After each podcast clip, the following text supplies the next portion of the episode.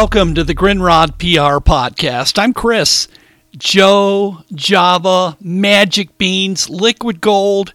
It's known by many other names, but coffee has always fueled my life and my passion since I was a child. To know me is to know I love coffee.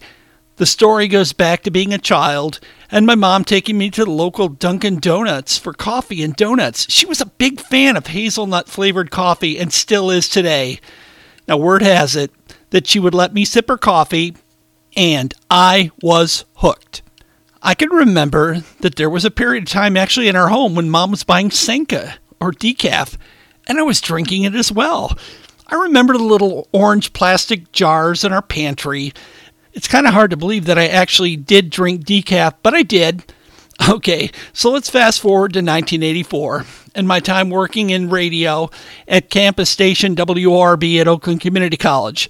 I had to get up really early for an air shift on Friday morning and for some classes, and I needed a caffeine kick. The commissary at OCC had the biggest cups of coffee I've ever seen. I mean, I'm working part time at Starbucks, and their size is a Trenta. I mean, really big. Wow. So I came home so wired after my air shift. It was absolutely amazing. I also remember that when I was an intern at WRIF in Detroit, I purchased the same size coffee every single day I worked, and I was really wired and hyper and absolutely loving it. I remember also that I actually tried going cold turkey from caffeine while I was a student at Central Michigan University. It was more of a science experiment. I lasted about three months, and that came to a screeching halt when I went to an acoustic coffee house for a friend and drank several cups of regular coffee. Needless to say, I didn't sleep that night and I was back on the Java train. I first experienced black coffee when I went to work at WBNO in 1989, and everyone drank it that way. That changed my life.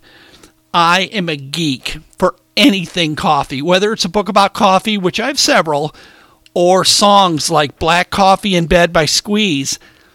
I even did a blog called Grinny and the Bean a few years back about my love for coffee. I am so there. Are you a Java lover as well? I would love it if you'd share a story with me. Email me, chris at chrisgrinrodpr.com. I'd love to hear from you.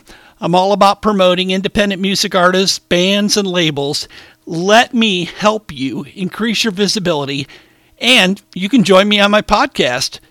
Visit my website, chrisgrinrodpr.com. Until next time, stay caffeinated, wired, inspired, and fiercely independent and join me for another audio cup of goodness on the Grinrod PR podcast.